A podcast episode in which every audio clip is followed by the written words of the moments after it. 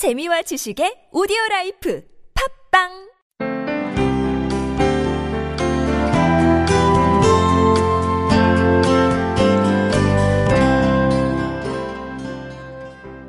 오늘 나눌 말씀은 베드로전서 2장 9절에서 12절까지 말씀인데 우리말 성경 버전인데 자막 보시고 한번 같이 읽겠습니다. 시작. 그러나 여러분은 택하신 족속이요 왕 같은 제사장들이요 거룩한 나라요 그분의 소유된 백성이니 이는 여러분을 어둠에서 불러내어 그분의 놀라운 빛으로 들어가게 하신 분의 덕을 선포하게 하시기 위한 것입니다. 여러분이 전에는 백성이 아니었으나 이제는 하나님의 백성이며 전에는 자비를 얻지 못했으나 이제는 자비를 얻은 사람들입니다. 사랑하는 사람들이여 나는 외국 사람과 나그네 같은 여러분에게 영혼을 대적해 싸우는 육체의 정욕을 멀리할 것을 권면합니다. 여러분은 이방 사람 가운데 선한 행실을 나타내십시오. 그러면 그들이 여러분을 악을 행하는 사람들이라고 비방하다가 여러분의 선한 일들을 보고 하나님께서 돌아보시는 날에 하나님께 영광을 돌리게 될 것입니다. 아멘. 우리는 구원이라는 주제로 오늘 세 번째 말씀을 나눌 터인데 어, 지난 시간에 우리가 구원이란 먼저 하나님께서 우리를 택하신 사건이라고 말씀을 드렸습니다. 우리가 구원받은 것은 우리가 무슨 주도적인 일을 해서 구원받은 게 아니에요. 그분께서 우리를 구원하시기 위해서 처음부터 작정하셨던 일입니다. 우리는 그 하나님께서 우리를 지으셨다는 것도 인정이 안 되는데 그렇다면 하나님께서 우리를 택하셨다는 그 개념이 머리에 들어오질 않아요. 그래서 그걸 조금 더 쉽게 설명을 하자면 우리는 이 땅에 존재하는 모든 것들이 우리 눈앞에 보이기 전에 누군가의 머릿속에 개념이건 디자인이건 컨셉이건 플랜이건 그런 형태로 이미 존재하기 시작했다는 것을 한번 여러분들이 생각해 보셔야 할 것 같아요. 우리가 의자가 있다고 하지만 이 의자를 무슨 용도로 어떻게 쓸 것인지 누군가 이 아이디어를 가지지 않았겠습니까? 그리고 일단 눈에 보이는 것들은 다 그런 컨셉의 개념이 있다는 것이죠. 예를 들어서 뭐 오늘 신차 발표회에서 했다. 무슨 뭐, 뭐 새로운 차종이 나왔다. 그러면 그건 이미 그, 그 차 디자이너의 머릿속에 그 차가 다 있는 것이죠. 그래서 여러분들이 이 땅에 존재하는 것들이 눈앞에 보이기 전에 이미 누군가에게 그게 택함을 받았다. 그게 인간이라면 어떻겠냐고요.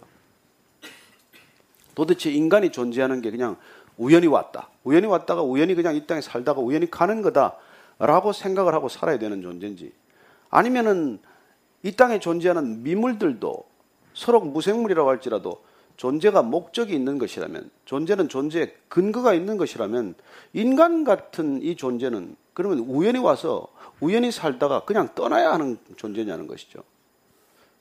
이걸 사도 바울이 깊이 묵상을 하다가 아 나는 우리 어머니 태 속에서부터 내가 이렇게 택함을 받았구나 하는 그 택함의 시점을 곰곰이 그는 생각하다가 아니 이건 하나님께서 아담을 만들기 전에 내가 택함을 받았구나 하는 데까지 이르러요. 그러다 그는 이 세상이 지어지기 전에 어쩌면 온 우주가 생기기 전에 나를 먼저 생각한 건 아닌가. 여기까지 생각이 거슬러 올라간 거예요. 그래서 구원의 뿌리가 어디까지 닿아 있는 거니까 창세 전에 닿아 있다는 것입니다. 그건 마치 우리가 서로 사랑하는 남녀가 우리가 결혼하면 우리가 자녀를 뭐 둘라 합시다. 뭐 뜻대로 되진 않지만 어쨌건 그렇게 계획을 짤 때부터 그 아이는 이미 부모로부터 택함을 받은 거예요. 아직 부모가 아직 태중에 아이가 생기기 전이지만 그와 마찬가지로 우리가 이 땅에 존재하는 것은 우리 뜻으로 우리 계획대로 이 땅에 온 게 아니에요. 우리는 이 땅에 그냥 우연히 오지도 않았거니와 내가 계획하고 내가 생각해서 온 게 아니라는 것이죠. 오늘 여러분들은 아마 각자가 여기 내가 결심하고 내가 계획해서 이 자리에 왔다고 생각할지 몰라요. 여기 오기 위해서 뭐 일주일 전부터 계획하고 누구랑 약속하고 뭐 그렇게 해서 여러분들이 왔다고 생각할지 모르겠지만 그러나 우리가 어떤 섭리라든지 그런 이 깊은 생각으로 거슬러 올라가면 이런 만남이나 이런 걸음조차도 여러분들이 계획하기 전에 누군가의 계획 속에 있었다는 것입니다. 그게 우리가 구원의 근거예요. 구원의 근거. 그래서 우리가 깊은 신앙심으로 들어가면 아, 나는 이 땅에 오기 전부터 존재했을 뿐만 아니라 하나님께서는 인간이라고 하는 존재를 이 땅에 존재케 하기 위해서 얼마나 많은 섬세한 준비를 하셨는가 그냥 까무리, 까무러칠 정도로 놀라게 되는 것이죠. 그걸 저는 이, 저기, 예전에 우리가 금붕어 키우던 비유로 설명을 한번 드린 적이 있어요. 여러분 옛날에 우리가 어릴 때 금붕어 키우는 게 유행이었어요. 옛날에 지금이야 여러분들 뭐 여유가 있으니까 강아지도 키우고 이러지만은 그때는 강아지는 잡아먹기나 했고 키운다는 생각도 못 할 때요 제대로. 키우는 목적은 오직 잡아먹기 위해서 키우던 그런 때가 있어요. 그래서 그 강아지는 식용이고 완상용 동물은 금붕어예요, 금붕어. 금붕어 두 마리를 이제 사가지고 와서 이걸 키워야 되는데 금붕어 두 마리 키우려면 여러분 우선 어조를 하나 사요, 수조를. 수조를 하나 사다 놓고 그 밑에 작은 모래를 깔고 조금 굵은 모래를 깔고 조약돌을 몇 개 놓고 에? 예? 거기다가 수초를 갖다 달고 그리고 물을 부어 놓고 그리고 말이죠 또 형광등을 하나 위에 달아야 돼 형광등 달고 물레방아 갖다 놓고 기포기 갖다 달고 이걸 다 해야 다 해놓고 나서 그리고 나서 이제 금붕어 사러 가면 금붕어 이제 그 비닐봉지에 두 개씩 넣어서 팔아요. 암수 두 마리 넣어서 팔면 가가지고 그러면 뭐 금붕어 두 마리 사가지고 와가지고 그 금붕어를 갖다 항아리에 풀면서 너 얼마 들었는지 아니? 그런 사람은 아무도 없어요. 너 이거 반드시 기억하고 크면 갚아라? 아니에요. 금붕어 두 마리는 딱 하나 팔라는 건 뭐예요? 봉지를 따고 물에 넣으면서 새끼 낳고 잘 살아라. 이게 우리가 금붕어 키우는 목적이에요. 여러분, 금붕어한테 여러분이 뭘 바랄 게 있어요? 뭐가 걔가 여러분들한테 해줄 수 있는 게 뭐예요? 뭐 강아지는 와서 안기긴 하지. 이건 그것도 아니잖아요. 그렇다고 뭐 그게 잡아먹을 크기나 됩니까? 금붕어가. 그래서 이 금붕어 하나를 키우는 그런 마음을 우리가 인간을 이 땅에 보내신 마음과 비교할 수 있겠냐는 거예요. 우리가 아이를 하나 낳는 마음도 그런 그 마음인데. 그래서 우리가 하나님을 알아간다, 하나님의 마음을 알게 된다, 믿음을 갖게 된다는 건 상상할 수 없는 일이에요. 그래서 우리가 점점 보는 관점이 넓어지고 가슴이 넓어지고 마음이 넓어져서 아, 우리가 정말 이 작은 일에 내가 좀 일이 되고 안 되고 내가 좀 더 건강하고 병들고 이런 차원 가지고 따지지 않게 된다는 거예요. 그건 뭐 좀 될 수도 있고 안 될 수도 있고 이런 거예요. 내가 어떻게 이 땅에 존재하게 되었나? 이 짧은 시간 동안 여러분 100년 산들 그게 얼마나 되겠어요? 이 시간 동안 그럼 난 뭘 해야 됐나? 그래서 뭘 해야 되겠나를 생각하다가 아 나를 지으신 분이 있다면 나를 택하신 분이 있다면 나를 이 땅에 내놓 분이 있다면 그분이 나를 어떻게 생각하나를 알아보기 시작하는 게 신앙이란 말이에요. 왜 내가 여기 사나? 그래서 신앙은 근본적으로 세 가지 질문이에요. 나는 도대체 어디서 왔나? 나는 왜 사나? 나는 죽어서 어디로 가나? 죽음이 끝인가 정말로? 이런 본질적인 질문에 답하는 게 신앙이지. 무슨 뭐 동으로 가야 귀인을 만납니까? 서로 가야 돈이 생깁니까? 이거하고는 여러분 본질이 달라요. 그건 미아리 가서 물어보시고 여러분들이 여기서 이 자리에서 우리가 고민하는 것은 정말 내가 이 땅에 왜 왔나? 무슨 목적으로 살다 가나? 아니 그렇다면 죽음이 끝인가? 이런 진짜 진지한 문제들을 여러분들이 한번 맞닥뜨려 보기 위해서 이 길을 가는 거예요.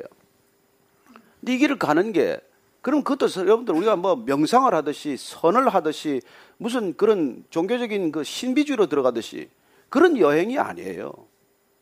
중요한 것은 답이 다 나와 있다는 거예요. 성경은 답이에요. 그래서 어쩌면 우리가 여러분 뭐 저기 운전면허 시험 치러 갈 때 그 시험장 앞에 가면 다 문제지가 다 있잖아요. 다 한번 풀어보고 가면 뭐 그냥 운전 그 저기 저 실기 테스트는 그 전이지만은 이 저기 필기는 될 거 아니에요. 근데 그거 나는 필요 없다. 그래서 여러분 그거 안 보고 가서 떨어진 사람 내가 실제 봤어요. 그래서 여러분들이 인생을 살아가는데 어쩌면 우리가 왜 왔는지 어떻게 살아야 할지에 대한 그 모든 기록들이 여기 있는데 이거 좀 읽기 귀찮다고 말이죠. 이걸 안 보는 사람들이 너무 많아요. 이걸 잘 안 보니까 저 같은 직업이 생긴 거예요. 찍기 가회를 원하는 사람들을 위해서 가회 교사가 있듯이 나 성경은 읽기 피곤하다, 힘들다. 그냥 성경이 뭔지 한마디 얘기해달라. 그러다가 생겨난 게 다 이단들이에요. 그 사람들은 여러분 영혼에 관심이 없어요. 여러분들의 돈에 관심이 있고 여러분들의 헌신에 관심이 있지. 정말 관심 있는 분은 여러분 인간이 아니에요. 우리 육신의 아버지보다도 더 관심이 있는 분, 나 자신보다도 나를 더 관심이 있는 분, 그분을 만나야 우리 인생의 본질적인 의문들이 해결이 되고 더 중요한 것은 우리 안에 갈증이 사라진다는 것입니다. 우리가 그래서 오거스틴이 한 말처럼 우리는 하나님을 만날 때까지 이 인생의 목마름에서 해결이 안 돼요. 왜냐하면 눈거리 인간의 마음이라고 하는 좌소 그 자리는 여러분 이 마음이 얼마나 넓은지 온 우주를 넣어도 차지 않는 공간이에요. 그런 공간이 어디 있어요? 이 마음이라는 공간은 여러분 얼마나 넓고 큰지 온 물질을 다 담아도 차지 않는 공간이 물질로 채워지지 않는 공간이라는 게 문제예요. 그래서 여러분들 기사 보면 뭐 누구 연봉이 뭐 몇백억이 된들 잠시 부러울지 몰라도 그걸 받아봐야 하나도 마음에 차질 않아요.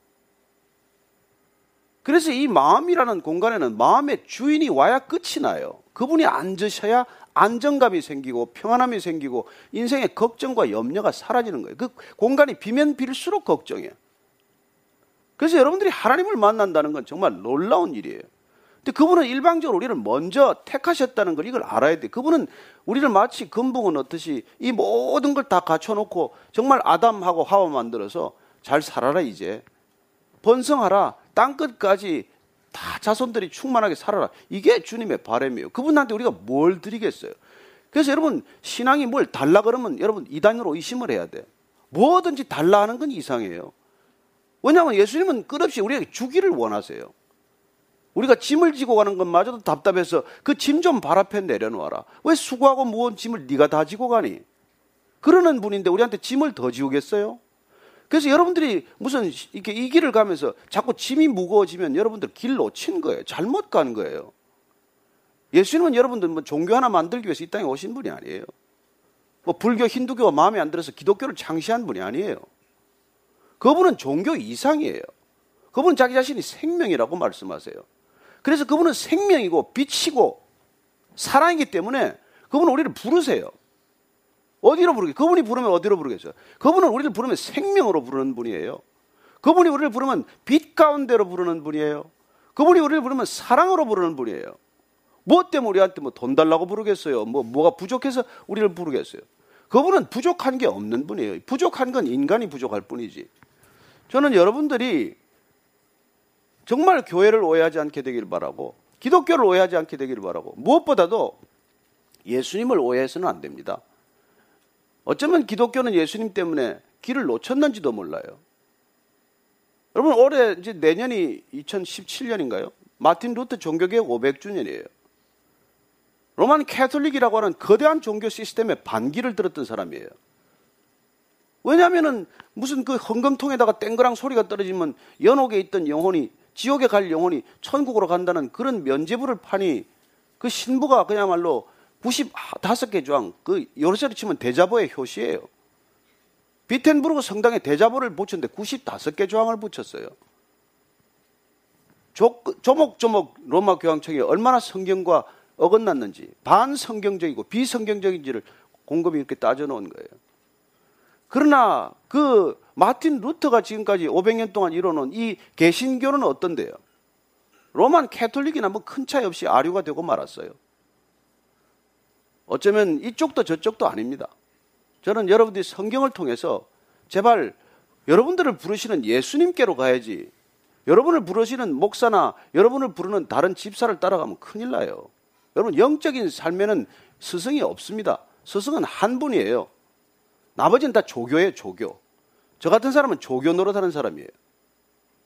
여러분들이 따라가야 할 스승은 딱 한 분이고 그분이 여러분을 부르시지 여러분 사람이 부르는 건 따라가 보십시오. 이 부르심의 본질은 여러분 잘 귀담아 들어야 돼요. 저는 사람 부르는데 잘 따라다녔어요. 저는 너무나 친구를 좋아해서 친구가 부르면 밤 12시도 나가고 새벽 1시에 담을 넘어도 집을 나갔고 그러다가 신세 아주 그냥 오랫동안 방황했어요. 제가 한 가지 깨달은 건 사람이 부르면 따라가서는 안 된다는 거예요.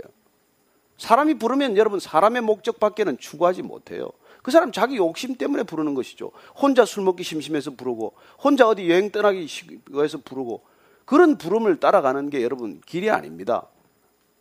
정말 영원까지 부르는 분을 따라가야 여러분들 인생이 문제가 풀리기 시작을 하지. 그저 돈 좀 벌 길이 있다고 같이 가자. 투자할 때 있다고 같이 가자. 그런 부름에 여러분 솔깃솔깃 할 일이 아니에요. 특별히 그래서 저는 교회 와서 그런 얘기하는 사람들은 아예 그냥 그냥 내쫓아 버리는 거예요. 왜 여기 와서 돈 얘기를 하냐? 여기 와서 왜 사업 얘기를 하냐? 여기 와서 왜 교제를 하냐? 여기 교제하러 오지 마세요. 남녀들 오늘 없나? 그냥 기대 가지고 설교를 듣고 말이죠. 여기 극장이에요. 여기가 극장이에요. 여기가. 뭐 손까지 잡는 건 안 보이니까 내가 참겠지만은 말이죠. 어떡하겠어요. 저는 여러분들이 그래서 예수님 우리를 먼저 부르세요. 찾아가서 부르세요. 제일 처음 부른 제자는 뜻밖에도 예, 베드로를 불러요, 불러. 물고기 잡는 베드로 와서 그 저기 저기 저 금을 수선하는 베드로, 안드레, 요한 이런 사람 찾아가서 부르시는 분이에요. 세관에 앉아가지고 멍청하게 앉아 있는 예? 마태를 부르셨어요. 마태 불러서 자 제자를 삼으셨어요. 그래서 부르신 목적이 뭘까요? 그분의 목적은 하나예요. 내가 너로 하여금 사람을 낚는 어부가 되게 하겠다는 거예요.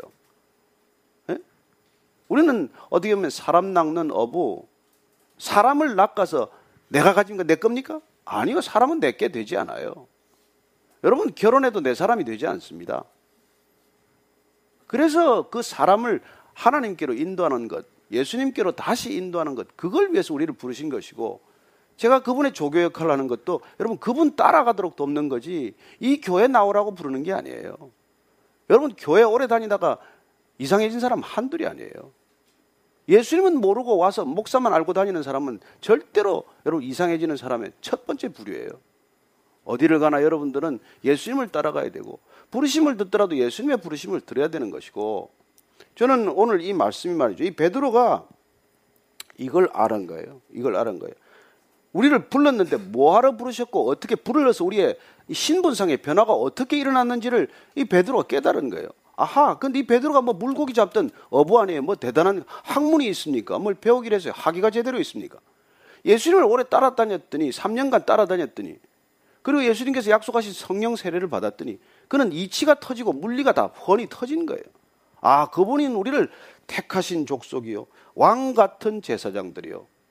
왕 같은 제사장들이요. 거룩한 나라요. 그분의 소유된 백성이니 이는 여러분을 어둠에서 불러내어 기이한 빛으로 인도하시기 위해 우리를 불렀다는 거예요. 여러분 세상의 본질은 어둠입니다. 왜 예수님께서 오셔서 너희는 빛이라고 하셨겠어요? 세상이 어둡기 때문에 너희는 빛이라고 하신 것이죠. 그래서 어두움 가운데 우리를 이게 불러내시기 위해서 우리를 부르신 것입니다. 여러분 옛날에 저기 뭐 그렇잖아요. 게임방에 가서 하루 종일 있는 애 있으면 어머니가 목이 터지라고 해서 애가 타게 불러내잖아요. 그 애가 나옵니까? 안 나오잖아요. 그 게임이 좋아가지고. 옛날에는 요즘은 뭐 그런지 모르겠는데 옛날에는 그 남편들이 노름한 남편이 많았어요.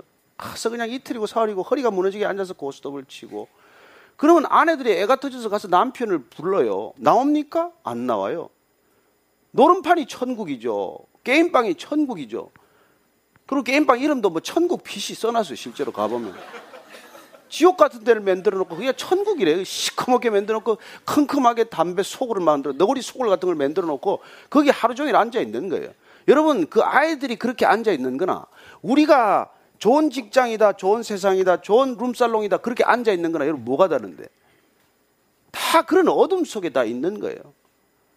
그저 그 어두운 곳에서 뇌물 주고받고 그 어두운 곳에서 음모를 꾸미고 그 어두운 곳에서 그냥 음란한 짓을 하고 여러분 그게 다 어둠이지 뭐별 겁니까? 그러나 우리가 우리를 부르실 때는 거기서 불러낸단 말이에요. 그 친구들 다 끊어져야 된다는 거예요. 여러분 잠시 그 친구들 끊어지면 못 살 것 같아 근데. 그러나 그분의 부르심을 쫓아가면 우리는 끊어질 것 같지만은 그 끊어져도 상관없는 사람들하고 관계가 비로소 정리가 되기 시작을 해요. 그러면 그분은 우리를 빛 가운데서 빛의 자녀들과 빛 가운데로 걸어가는 사람들과 함께 걸어갈 수 있도록 우리를 인도하시는 것을 경험하기 시작하는 것이에요. 그게 신앙생활입니다. 그 신앙생활은 빛 가운데로 걸어가는 정말 상상하지도 못했던 그런 기쁜 삶이에요. 그걸 주님께서는 내 말이 너희 안에 거하면 너희가 진리를 알지니 진리가 너희를 자유케 하리라. 진리의 길을 걸어가면 진정한 자유를 경험하는 것이죠. 여러분 세상에 솔직히 무슨 자유가 있어요? 돈이 좀 있으면 자유롭습니까? 마윈이나 뭐 저기 저 뭐 빌 게이츠나 다 돈 벌고 나서 후회한 사람들 아니에요. 돈 벌고 나니까 사람들이 워낙 도와 찾아와서 못 살겠다는 거예요. 도와달라고 그래서. 그래도 저는 그런 경험을 하고 싶습니다. 그건 뭐 저나 여러분이나 비슷한 경험이겠지만은 그런 마음이겠지만 그러나 오늘 보니까 이 오늘 여러분이 전에는 하나님의 백성이 아니었지만 여러분 그분이 부르시면 그분의 부르심에 응답하면 우리는 이제는 하나님의 백성이 되고 전에는 자비를 얻지 못했고 긍휼을 얻지 못했지만 우리가 부르시는 소리에 yes 하고 달려가면 그때부터 하나님께서 우리를 어떻게 다루시는지 어떻게 대접하시는지를 경험하게 됩니다. 저는 여러분들이 오늘 이 자리에 혹시 나는 이때까지 아무도 나를 불러주지 않았습니다. 그러면 오늘 하나님께서 여러분을 부르신 자리라고 믿으시기 바랍니다. 오늘 이 자리는 부르심에 응답하는 자리라고 믿으시기 바랍니다. 아놀드 토인비는 역사는 도전과 응전의 역사라고 말했습니다. challenge가 있고 그 challenge에 response 하는 거예요. 신앙은 여러분 calling과 response예요. calling과 answer입니다. 주님이 부르시고 우리는 응답하는 존재예요. 우리가 하나님을 불러봐야 하나님이 여러분 정말 하나님이 누군지를 알아요. 그리고 그분이 어떤 생, 어떻게 생긴지 여러분 보셨습니까? 그래서 여러분들을 부르는 소리를 잘 귀담아 들어야 되는데 우리가 못 들으니까 누군가를 통해서 부르시는 거예요. 그래서 친구가 뭐 정말 한번 가봅시다. 교회 한번 가봅시다. 거기 예배 한번 드립시다. 그 끊임없는 초청을 우리가 얼마나 많이 거부했습니까? 저도 47살 때까지 거부했어요. 정신 빠진 소리 하지 말아라. 제발 그 저기 빨갱이하고 예수쟁이는 만나지 마라. 그런 집안에서 자랐어요. 그래도 실제 또 와보니까 또 그것도 그럴만 해요, 보니까. 빨갱이하고 예수쟁이들이 말이 많아요. 실천이 작아. 그러니 그런 얘기가 날만하죠. 그러나 어쨌건 그 사람들의 부름을 듣는 게 아니라 정말 예수님을 여러분들이 만나서 그분의 부르심을 따라가기 시작하면 여러분들은 정말 이 길 잃은 세상, 온 인류가 길을 잘못 들어선 세상, 바로 가는 것 같습니까? 아니요, 인류는 길을 놓쳤어요. 어딘지 모르게 가긴 가는데 급속도로 지금 달려가고 있어요. 낭떠러지로 가는지 죽음으로 가는지 모른 채 인류는 전속으로 지금 달려가고 있습니다. 어쩌면 지각이 있는 사람이라면 거기 그 놀랍게 빠른 속도로 달려가는 데서 우리가 걸음을 넣어줘야 될 것이고 어쩌면 우리는 인생의 방향을 바꿔야 할 것이고 모든 인류가 저리 가더라도 우리는 되돌아서야 할 것이고 그런 지혜가 생기기 시작하는 것이죠. 우리가 할 수 없이 그냥 직장 생활도 해야 되고 벌어먹긴 해야 되지만 그러나 그게 뭐가 그렇게 우리 삶을 생명을 송두리째 빼앗아 갈 만한 것입니까? 저는 여러분들이 한 걸음 멈추고 내가 가는 인생의 방향을 다시 한번 점검하고 그리고 길을 돌이켜서 누가 나를 부르나 한번 두리번 두리번 그런 잠시 부르심을 한번 깊이 생각해야 한다는 것이죠. 나는 지금 누구의 부름을 받고 따라가나? 어떤 부름의 손길에 내가 이거 묶여 있나? 나는 혹시 친구의 부름에 맨날 내가 묶여 있는 사람은 아닌가? 나는 혹시 돈의 부름에 그냥 목이 매달린 게 아닌가? 나는 성공의 부름에 그냥 목이 늘 마른 건 아닌가?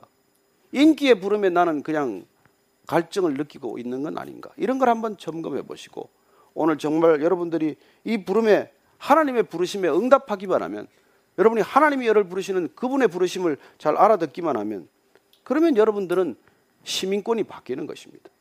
신앙이란 호적 정리하는 거예요.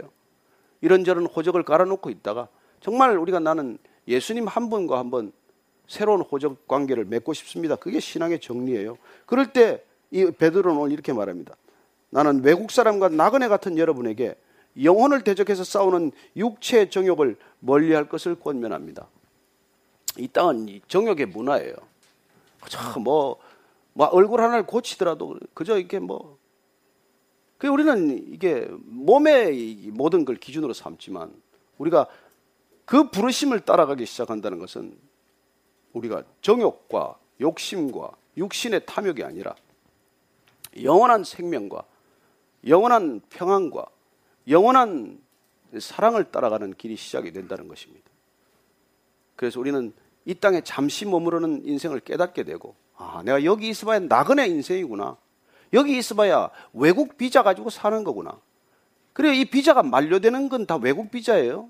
여러분 여기서 비자를 100년 받았는지 50년 받았는지 모르지만 그 비자 유효기간 끝나면 우리는 떠나는 곳이에요. 이곳 영원히 살지 않습니다. 그러나 떠날 때 우리가 가야, 돌아가야 할 본향, 그 본향에 입국하는 절차가 남았다는 거예요. 그 절차를 생각하고 이 땅의 부름에 우리가 너무 이렇게 목매달지 않고 여러분들 진정한 부르심을 향해서 달려가게 되기를 바랍니다. 사도 바울은 그 표현을 그렇게 해요. 나는 달려갈 길을 다 달려갈 때그 표대를 향하여 달려갔다고 말합니다. 여러분들의 표대는 뭡니까? 인생의 표대는 뭐예요? 뭘 향해서 줄다름 치고 있습니까? 누가 불러서 그렇게 열심히 가는 겁니까? 오늘 다시 한번 이 저녁 자리가 여러분들 인생의 진정한 부르심의 자리, 누군가 부르시는 그 그분의 음성을 확인하는 자리가 되기를 바라고, 그랬을 때 여러분들은 정말 인생 전체가 이 땅 어둠 짙은 땅 가운데서도 하나님의 빛을 드러내는 삶이 되게 할 것이고 그리고 썩지 않은 곳이 없는 이 땅 가운데 진정한 소금과 같은 생애 정말 여러분들로 인해서 누군가 생명을 건지고 누군가 어둠에서 다시 빛으로 걸어 나오는 놀라운 빛의 통로가들이 될 것입니다. 그게 여러분들을 오늘 이 자리에 초청한 목적이에요. 그게 구원을 이루시고자 하는 하나님의 목적이에요. 하나님이 여러분 구원하셔서 여러분들을 무슨 뭐 어디다 쓰겠습니까? 무슨 우리가 무슨 소용이 있는 인간들입니까? 단 하나 하나님이 누군지를 기억하고 그분의 부르심에 우리가 함께 달려가도록 그렇게 초청하기 위해서 먼저 부른 사람들이 저 같은 사람들이고 뭐 먼저 부른 것도 아니죠. 나보다 안목사 훨씬 먼저 불렀죠. 그래서 뭐 그러나 여러분들 늘 인생에 이게 신앙생활에는 한 가지 멋이 있어요. 나중 부른 자가 먼저 된다. 이런 놀라운 대역전극을 준비하고 계신 분이기 때문에 부를 때 먼저 선뜻 응답하는 사람이 정말 그 바른 부름이고 불렀을 때 곧장 따라가야지 뭐 여기 갔다 갈지자로 왔다 갔다 하다가 안 따라가는 사람은 소용없습니다. 부르면 곧장 따라가고 제가 주님 부르신 지 딱 10년 만에 설교자가 되었어요. 그래서 주님께서 여러분들 오늘 이 자리에 오신 분들 아, 나도 저렇게 설교 한번 해보고 싶다. 10년만 고생하시면 여러분들이 설교할 수 있을 것이라고 믿습니다. 아멘 하신 분은 곧 될 줄로 믿습니다. 신학교에서 4년간 고생했는데 그건 조금 감안하셔야 될 겁니다. 오늘 이 부르심에 하나님의 부르심에 응답하는 여러분 되기를 바랍니다. 그러나 부르면 여러분 명심하십시오. 신학교로 부르지 않습니다. 그런 사람이 간혹 있지만 부르시면 여러분 교회로 부른 게 아니에요. 그 부르심은 우리의 중심, 내면이 돌아서는 것을 원합니다. 발걸음이 아무리 교회 오더라도 속에는 엉뚱한 생각을 하고 다니면 교회 다니는 건 아무 소용 없습니다. 발걸음이 비록 야간 근무로 가고 때로는 해외 출장을 가더라도 그 마음의 중심이 항상 하나님께로 향해 있는 삶, 그 부르심이란 결국 우리가 돌이키는 삶을 말하는 것이고 끝까지 하나님을 중심으로 삼고 초점으로 삼고 표대로 삼는 그런 생애가 시작이 되었다는 것입니다. 오늘 하나님의 부르심에 모두 응답하는 저와 여러분 되기를 바랍니다.